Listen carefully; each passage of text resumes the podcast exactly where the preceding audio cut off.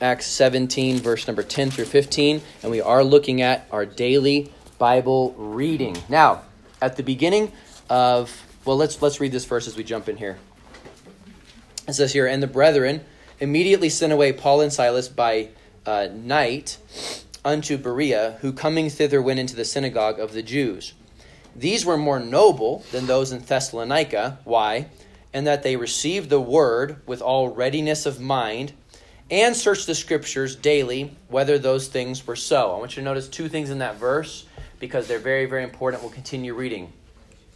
That was that they were very attentive at the moment that the word was being distributed. That's where we would say that they received the word with all readiness of mind. In other words, when the preacher stood up and preached, or when we got to the lesson here in class, they were zeroed in on okay, what's the truth from God's word that I'm supposed to get today? And so they weren't sleepy, they weren't falling asleep. Okay, and that probably most people sit in, in church sometimes and maybe they check the score, they're on Facebook or whatever else they are if you've ever it's one of my personal annoyances if you sit in different maybe parts of the auditorium or whatever else you might sit around a group of people that are on their phone or uh, you know whatever they're talking right they're going between their their bible app on their phone to facebook to instagram to whatever which is why i prefer having just the bible uh, i can't get on facebook on this right here right so no one knows like i wonder if he's on instagram nope i'm on my bible because I'm, i actually hold it right and so I, I believe it's it's better but they were receiving the word when it was being searched. And then the second thing they did, they went back and they searched the scriptures daily whether those things were so. What was that? They went back to prove those things. And that's the way it should be. You shouldn't just say, well, my pastor said, or, well, pastor believes that, uh, well, brother, you know, well, Jeremy said this. Um, it should be that you know from the scriptures. Verse number 12. Therefore, many of them believed, also of honorable women, which were Greeks, and of men, not a few. But when the Jews of Thessalonica had knowledge that the word of God was preached of Paul at Berea, they came thither also and stirred up the people. And then immediately the brethren sent away Paul to go, as it were, to the sea. But Silas and Timotheus abode there still. And they that uh, conducted Paul brought him to Athens, and receiving a commandment unto Silas and Timotheus for to come to him with all speed, they departed. So this group that was at Thessalonica, they were sort of rebel rousers uh, and and those that would stir up trouble and everything. But those of Berea, they were good in that they received the word with all readiness of mind, attentiveness, but then they also searched to prove those things from the Bible. And obviously, that would be something that we would want to be and emulate if you would. So, at the start of the new year, we obviously have a big emphasis. If you've been with us for a couple of years now, you know that we reset the emphasis uh, on our Bibles, and you could say, well, maybe we should emphasize something else or whatever. But if a church, and I always, I always think about this, but just imagine if a church just had a majority well let's let's take it smaller. Let's say if a majority of our class right inside here okay and people that make up our class uh, some are away or some are sick or whatever but the people that are in our class most of the time if a majority a 60% or a 70% of people that were inside here were just in their bibles very consistently either every day or almost every single day if they missed one they made it up right away we were just in our bibles i believe that this class would do a lot of great things for God. I believe this class would see a lot more answered prayers. We would be a lot more victorious in our lives. And we'd also be a lot more encouraged in our Christian walk. A lot of times we talk to people and I'm discouraged or, you know, just things come up or whatever, whatever, whatever. Nine times out of ten, I've asked that person, well, how are you doing in your Bible reading, in your prayer? You, well, you know, I'm, you know, I'm kind of, kind of struggling there, you know, because I'm discouraged. Well, it's, you know, part of the reason why is we're not seeing any victory of God in our life. And we need to see that because we uh, are in need of God in our life constantly. So imagine if our class this year just determined that a majority of us were going to stay consistent in our Bible throughout this year. It would be a banner year, it would be a year of growth. But I just don't know that it's ever happened in 30 years of Gospel Light because for most people, even in really good, solid churches, uh, they're very inconsistent uh, in their Bible reading. And uh, I know that that happens. That's okay. Is anyone hot? Are we okay? All right. It's a little, is it at least stuffy? No? Okay, all right. So we'll move it around just a little bit. Um, let's look at this then. Um, you can write that down first there. We're going to talk about some truths about Bible reading. Now, uh, Lifeway, Lifeway is a Christian publisher. So you got like Nav Press and different people, but Lifeway, it's a Christian publisher.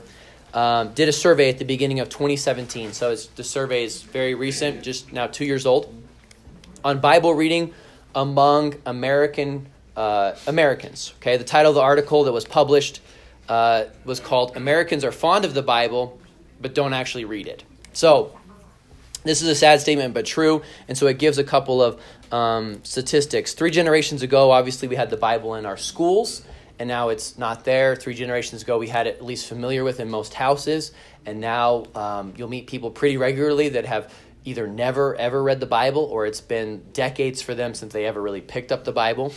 Um, and so a lot has changed, obviously, in the last 50 years. So let me just give you some statistics on this study. The study showed that Americans actually read the Bible that there are not many Americans that read the Bible on a regular basis. The main question from this study, the linchpin question, was How much of the Bible have you personally read? Fair, honest, upright question here. Some of the answers given by percentages are this 11% of believers, 11% of people that claim to be saved, 11% of believers said they, they had read all the Bible. So 11% of Christians said they had uh, read through the Bible one time, at least one time, through the entire Bible, cover to cover, one time. 9% that they said that they had read it uh, more than once. 30% said they had read several passages and stories, and then 10% of believers said that they had never personally read any of the Bible themselves. That's 10%, okay? So, whether whatever percent you fall in there, there's obviously people in this room that have been through their Bibles, uh, you know, more than five times, cover to cover, more than maybe seven or eight or nine times, okay? And then there are people in here um, that you've never uh, made it through the Bible at all. And the point was is that we talked about this for the last several weeks. Is if you've never done that, just say, okay, just conquer the New Testament this year. Then the New Testament plan that uh, that a couple of us are on, or different people are on, uh, is having uh, people read a chapter a day, um, which is about a five or six minute chore and um, they can get through the whole New Testament. So again, if you've never ever read through the Bible, don't be discouraged. Just say, okay, I'm gonna I'm gonna take care of this. I'm gonna get through the New Testament this year, and that's more Bible that you've ever gotten through. That's great. And then we'll continue to grow upon that and grow and strengthen your faith. But I promise you, even just reading the Bible five minutes a day will start to grow and strengthen your faith. It really, really will. It really will. Yes, sir. Second statistic, second percentage. Uh, nine percent said that they had read it more than once. Uh, yes, sir. Um, the good news of the good news of this study, obviously, that's kind of sad news. But the good news of this study is that 58% of all people, saved or unsaved, said that they at least had a desire to know more about the Bible. And this is really exciting. At the beginning of the year, particularly, but there are people that stay with it and they just read their Bible. Uh, a couple people in this class will sometimes text me things. Hey, what do you think this means? Or hey, I had a question from the Bible. Or hey, I saw this here, but I saw this somewhere else. Uh, between Friday and Saturday, uh, I had three different men, uh, two in our class, one outside of our class. They had all had texted me some type of Bible questions. Two of them I got on the phone with, and we talked about some things. Another one I just text back and forth with. But it's really, it's awesome. And, and if I don't know the answer, I'm going to try to go find the answer for you, or I'll study it, or or whatever.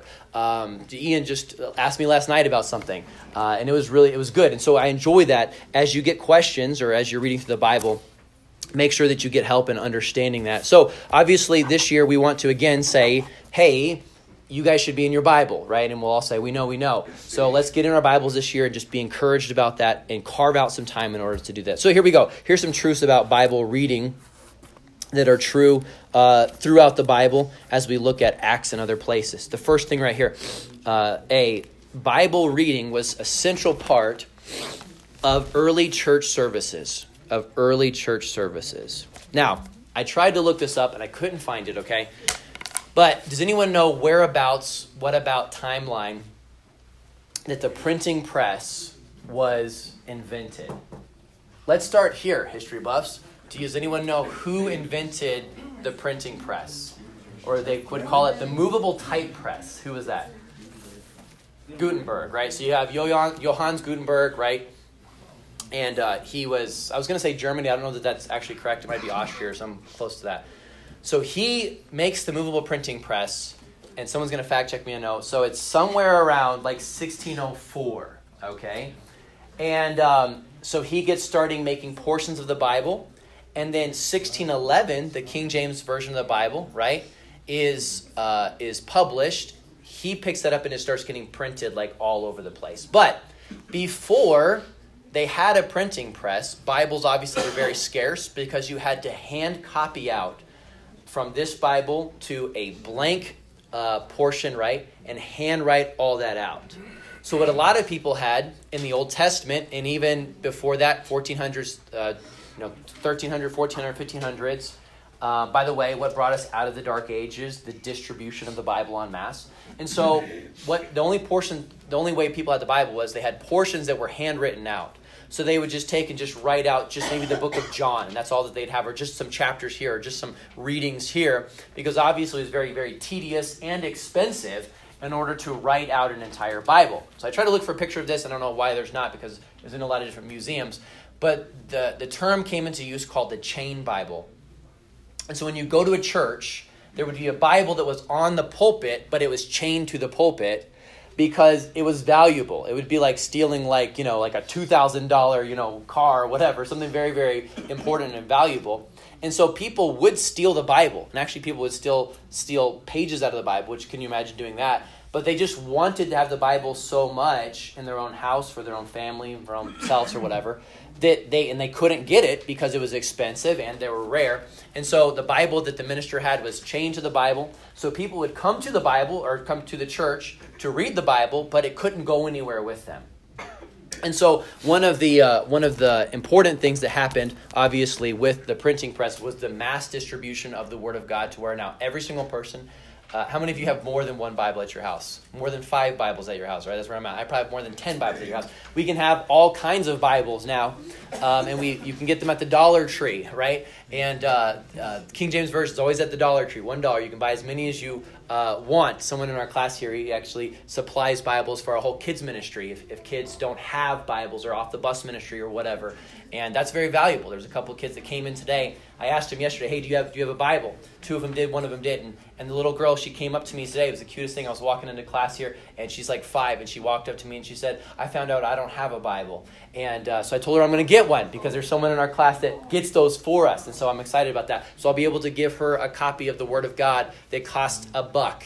Um, and it doesn't cost me anything, but it costs someone else a dollar. So praise the Lord for that. So getting out the Bible is a very, very good thing, and it was read in early churches. Here we go. Kings, this is really interesting. Old Testament kings of Israel were supposed to write out their own copy of Deuteronomy. If you go to Deuteronomy chapter number 17, 18, and 19, um, you don't have to turn there, but I will, and I'll read this these two verses to you. Uh, it says this, and it shall be when he sitteth upon the throne of his kingdom that he shall write him a copy of this book or of this law in a book out of that which is before the priests, the Levites, and it shall be with him, and he shall read therein all the days of his life, that he may learn to fear the Lord his God, and to keep all the words of this law and these statutes to do them. How many of you believe that it'd be a great thing if our legislators, congressmen, senators, cabinet people, and everything had possessed and were familiar with a copy of the Constitution of the United States of America, right? Okay, so obviously that would be a good thing. And you at home, I have a pocket uh, um, uh, Constitution uh, that's just about this big and just you know s- several pages or whatever. But you can carry it around in your shirt pocket. And um, so obviously we'd love for them to be familiar with it. Uh, in the same way, we would want our pastor to be familiar with the Bible. But God wants every single believer to be familiar with their Bible, whether you pastor or minister or not, because it's important. Number three, we are told to read the Bible or this is C, I'm sorry. We are told to read the Bible and meditate in the Bible every day. This is out of Joshua 1 8 says this This book of the law shall not depart out of thy mouth, but thou shalt meditate therein day and night, that thou mayest observe to do according to all that is written therein. And th- for then thou shalt make thy way prosperous, and then thou shalt have good success. We are told to meditate or to read and meditate in the Bible every day. What would be an example, or what's just a, a good illustration of meditating uh, in the Word of God? What would that be? Okay, good. So we want to think back on it and, and break it down and, and, uh, and really tear this thing apart. You know what's crazy to me is if you get out onto the internet, there are thousands of blogs that when a new Star Wars movie comes out, however, we'll talk about, well, if that happened, then what about all these different alternate universes? And what about this character? And they'll have these dialogues of all of the possibilities of what this means for the Star Wars universe. Same thing with superheroes and all of this stuff. People find thousands of hours to go back and research all this and go back and look at all the comics and all that stuff, okay? We should be meditating on our Bible, what we read that morning. There's a portion, if you read uh, on the Bible app, that the last thing you're supposed to do, and that is to write down your thoughts on some part of your Bible reading. And I think that's helpful because what does it do? It makes you say, like, okay, well, I should have paid attention. So, what's one thing that I picked up out of that chapter, those three chapters, those four chapters, that God started to speak to my heart about or something that I thought about? And you can carry that throughout the day and think about that, about that, what that should mean in your life. We must know the Bible to serve God properly. We must know the Bible to serve God properly. What would need to happen in order for someone to be a pretty successful cult leader or someone of a false religion? Couple of things. Number one, they would need to have a pretty decent working knowledge of the truth themselves. Okay? They would need to add in a little bit of a twist or a lie or whatever else. Third, though, third, they would need a mass of people who don't really know what they're talking about because if you were to search the scriptures daily whether those things were so you would start to say like hey wait a second like like but what's up with this? This is what happened with martin luther. He starts to read through the bible because now he becomes a priest. He has access to the bible before he doesn't have mass access to the bible because the bible isn't in mass distribution. He starts to read the bible. He starts to go to the priest and he's like but it says right here that we're saved by grace. I don't really understand why why are we making people pay to confess their sins and to do penance and stuff if they're saved by grace and he said, Oh, stop, stop, stop that. And so he kept nailing down the thing until finally he decided that that was wrong, what they were doing. But it took him being very, very familiar with the scriptures. If Pastor decided that this week he was going to start to, pro, to, to distribute a lie, just a little bit off in the Bible or whatever, how long would it take for people to pick up on that? It would only take uh, a short time if you were familiar with your Bible, and we all should be familiar with our Bible. Read the, uh, read the Bible to know true Bible preaching. And this is really important. Read the Bible to know true Bible preaching. Let me say this and be very, very generic, and I'll let you draw your own conclusions because I'm still studying up on. Uh, I don't. I don't want to. I don't want to blow this out of the water before I study up on it. But there might be someone that comes along and writes a very, very popular Christian book, okay, either in the ladies' world or in the guys' world. And maybe she is very popular. Maybe the book is very popular, but no, no, never mind. But maybe it becomes very, very popular. But it might be rife, okay, with contemporary gospel and self adulation. So, what does that mean? It means that maybe that book is a lot closer to self help philosophy and Dr. Phil type stuff than it is actually the Bible. Okay? Now, all at Mass, Christian womanhood just grabs this. Oh, this is the best thing in the world. But I hope as maybe you read through it or as you go follow some things, you'll see some things that are good.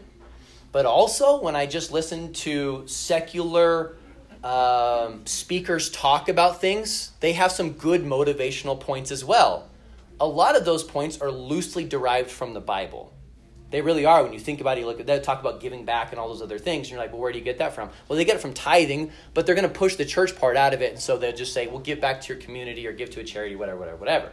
So we need to be careful that just because something is popular and it is sold in the Christian section, right, doesn't mean that it is 100% truthful or that it should be grabbed by us and run with. Okay? Yeah. So you want to make sure to search those things out based on your Bible. But again, if you have a mass of people you're selling to that claim Christianity but don't know a lot about the book, about the Bible, about their manual, then you can you can disperse popular things without them actually being all that spiritual. Does that make sense? Does that mean that every self help book is terrible? No, no. I read leadership books and, and different books and leadership by, by Lincoln and just a bunch. There's a great a lot of great books you can read out there. But let's make sure that we don't swallow it up as Christian doctrine and Christian truth. Okay, maybe they're just helpful principles, and there's a lot of those out there for finances and everything else. But let's make sure that we steer clear of that. Man, I ran out of time here. Here we go. Practical tips for daily Bible reading. These won't take long. And again, they're practical. So here's some good practical tips for daily Bible reading. Here's the first thing you need to do. If you've yet to jump in, some of you have already bitten in on Bible reading this year, but if you've yet to jump in, you need to decide if you'll read the whole Bible or the New Testament. You can just put NT or you can write out the word New Testament there. You need to decide. Again, if you've never been through before, I say start with the New Testament because I want to get you down the road, okay? You just I want to get you accomplished with something, all right? So, get in there and read uh, a portion or all of the Bible. 2. B. Put a time slot for reading your Bible. Again, I would encourage the mornings. Maybe because of a work schedule or overnight or whatever, maybe mornings are impossible for you. Okay, whenever it needs to be, to where you'll have a little bit of time to where you can read the Bible. Number uh, or letter C there. Remove as many distractions as possible. Now, I know this is a tough one, right? Um, but if you can, you need to remove as many distractions as possible. I know for some of you that that might look like this, okay? But you need to be able to remove the distractions, okay? And uh, you can take off the tape at any point or whatever, but remove as many distractions as you possibly can. D right there, you've already seen it. Before you start, don't you take a picture of that and say that I promote child abuse, okay? Um, before you start reading, pray and ask the Holy Spirit to teach you from the Word. And that's obviously apparent.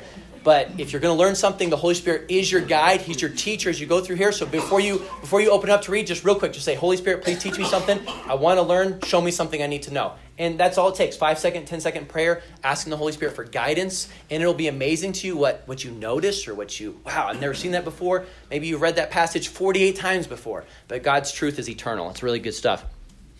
Uh, e. Have a notebook and write down uh, a Bible truth each day. Now, I know that you might be recording this digitally. However, here's why a notebook is better. Obviously, you can glance back up at the couple of days and ahead of you. This is what I know Pastor does.